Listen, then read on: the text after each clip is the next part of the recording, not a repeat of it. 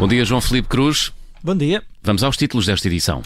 Vamos a isso. Neste Vamos à Bola vamos uh, falar dos uh, três grandes, do Futebol do Porto que empatou ontem no reencontro com o Mourinho, também do Benfica que não vai contar para já com William Carvalho. Falamos também da Supertaça do próximo sábado e no Vamos Jogos falamos naturalmente da nossa maior esperança para as medalhas, Jorge Fonseca.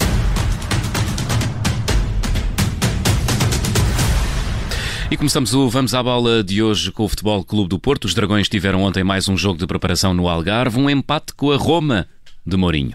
Um reencontro entre os Dragões e um técnico que levou o clube à glória, tendo vencido uma Liga dos Campeões e também uma Liga Europa na altura, eh, chamada ainda de Taça UEFA. Agora no regresso à Itália para orientar a Roma, a equipa de Mourinho e a de Sérgio Conceição não foram além de um empate a um gol no Algarve. Os romanos foram os primeiros a marcar por intermédio de Gianluca Mancini aos 56 minutos, mas a um dos 90 Vitinha empatou o jogo. No final, Sérgio Conceição mostrou-se satisfeito com a atitude dos jogadores e entende que assim o Porto vai atingir os objetivos para este ano. Estou muito contente com, com os jogadores, eh, com os diferentes departamentos que estão aqui uh, inseridos neste, neste estágio. Agora é dar continuidade a isso, porque uh, ainda nem, nem, sequer, nem sequer começámos. Uh, temos que, que, ter esta bravura, esta motivação, esta dedicação diária neste clube para conseguirmos os nossos objetivos e os nossos objetivos passam sempre por ganhar em todas as competições que nós entramos. Sérgio Conceição em declarações ao Porto Canal depois desse empate no Algarve frente à Roma de Mourinho e também de Rui Patrício. Os Dragões têm agora um jogo de apresentação no sábado frente aos franceses do Lyon. E passamos para a atualidade do Benfica. Jorge Jesus, já se sabe, é um apreciador, confesso, de William Carvalho, mas parece que os destinos do internacional português não passam por um regresso a Portugal. É um desejo antigo de JJ, que treinou William no Sporting, estava na shortlist do treinador encarnado para a posição mais defensiva do meio-campo do Clube da Luz e houve contactos para tentar trazer o internacional de volta a Lisboa, mas para o outro lado da segunda circular. Foi quem o confirmou, aliás, foi o próprio, em entrevista ao Canal 11, William, que que diz também que não pensa para já num regresso a Portugal. Sim, chegou a ser uma, uma, uma, uma, possibilidade, mas neste momento. Mas estamos a falar de agora, deste recentemente? Sim, sim, sim, sim. E, mas neste momento eh, estou bem fora e. e Isto, espera, uh, acho, estamos a falar do Benfica, Sim, certo? sim, sim. Houve, houve essa oportunidade. Uh, Falaste mas, com ele ou, ou foi. Uh, se, houve, houve, houve interesse uh, desse, do, do clube e mas neste momento não faço não não tenho na, na minha na minha na minha cabeça voltar a voltar a Portugal tão de momento William Carvalho, nesta entrevista ao eh, Canal 11, afastar a possibilidade de ir para eh, o Benfica, os encarnados que estão a preparar o jogo da próxima quarta-feira frente ao Spartak de Moscou de Rui Vitória, um encontro a contar para a terceira pré-eliminatória da Liga dos Campeões. E começam hoje a ser vendidos os bilhetes para a Supertaça do próximo sábado. Jogo entre Sporting Clube de Portugal e Sporting Clube de Braga. As autoridades se deram luz verde para o regresso do público às bancadas eh, no início desta semana para este jogo que vai poder ter um terço da lotação máxima, isto no Estádio Municipal de Aveiro. Do lado do Sporting, os bilhetes vão ser vendidos nas eh, bilheteiras do Estádio José de Alvalade. O Braga vai vender os ingressos nas lojas oficiais do clube. O último troféu da temporada passada e aquele que é também o jogo que dá o mote para o início de uma nova época. O campeão nacional e o vencedor da Taça de Portugal jogam a Supertaça no sábado em Aveiro, com adeptos nas bancadas e também com a Rádio Observador. Vamos acompanhar a par e passo este jogo em emissão especial. E antes de irmos aos eh, jogos, o Santa Clara joga hoje a segunda mão para tentar chegar às competições europeias. O clube açoriano tem uma vantagem de 3 golos sobre os macedónios do Scupi. Se passar esta eliminatória, o Santa Clara passa à terceira pré-eliminatória da Liga Conferência Europa, a nova competição europeia. Pela frente poderá ter o, o Olímpia de Ljubljana da Eslovénia ou o Birkirkara de Malta. Mas antes, os insulares precisam de garantir o apuramento. Esse jogo com o Scoopy tem início marcado para as 9 da noite, com o estádio de São Miguel a poder receber até mil adeptos. Visto o futebol, está na altura de rumarmos a Tóquio. João, vamos aos jogos.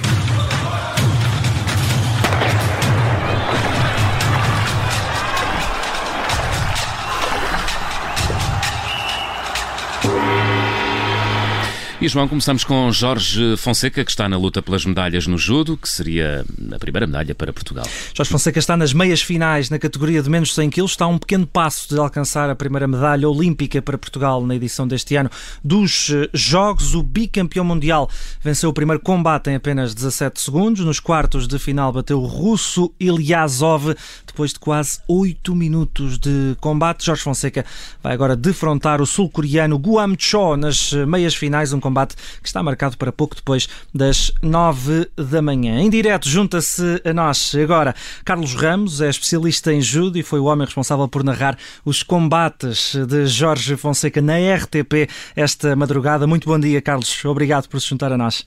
Bom dia. E vamos falar, vamos falar do nosso herói, da nossa maior esperança para uma primeira medalha. Primeiro combate, 17 segundos, foi um trabalhinho rápido. Segundo combate, 8 minutos e uma luta bem mais intensa contra aquele russo.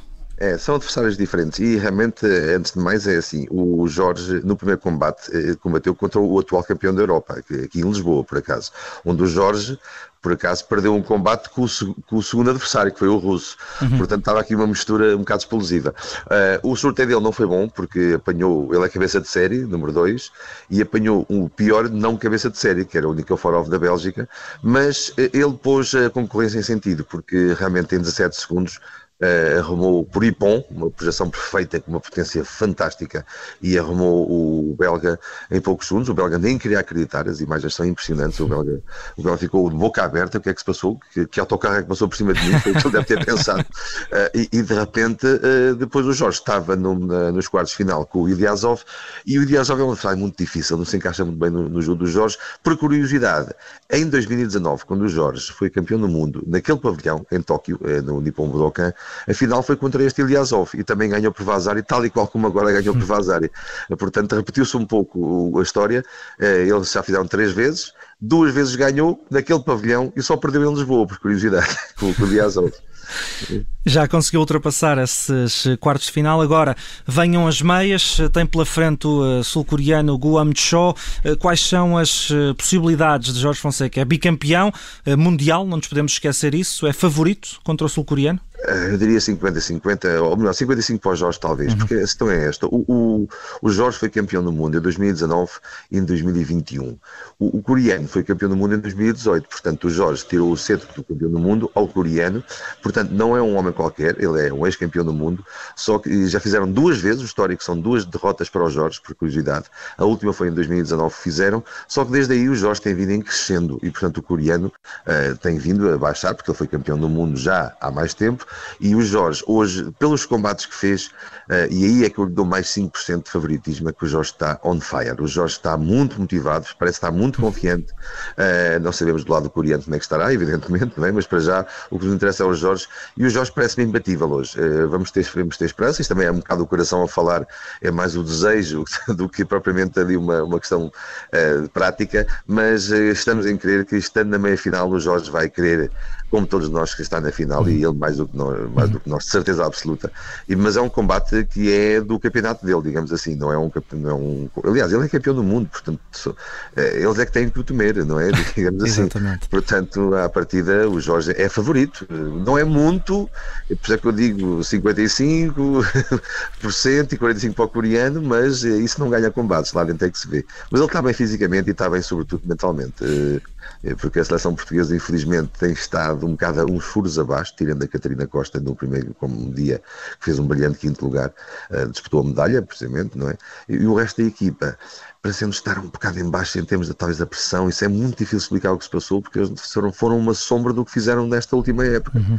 de, deste de medalhas europeus eh, e mundiais, e ali nos jogos baquearam um bocadinho. Eh, pronto, estamos orgulhosos deles, de toda a trajetória deles, mas ali nos jogos houve ali uma pequena falha. Vamos ver se o Jorge agora consegue colmatar isso tudo com a medalhita. Vamos ver, vamos ver se teremos finalmente a portuguesa a tocar bem alto em eh, Tóquio. Muito obrigado, Carlos Ramos, especialista em judo e o homem responsável por nos trazer a narração na RTP dos combates de Jorge Fonseca esta madrugada. Obrigado, Carlos.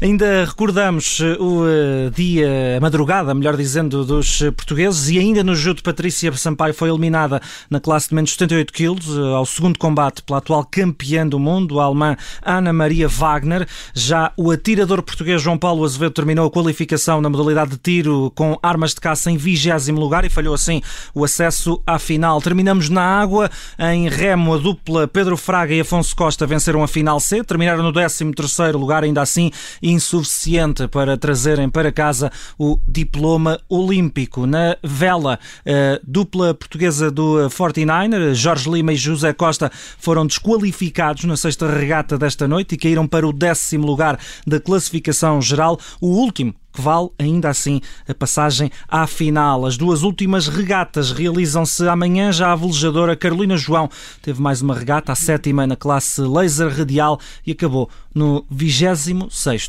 lugar. Até às 8 da manhã ainda voltaremos a conversar sobre o desporto aqui nas manhãs 360. Foi o ponto final no Vamos à Bola e Vamos aos Jogos com a edição do João Felipe Cruz. Até já, João. Até já.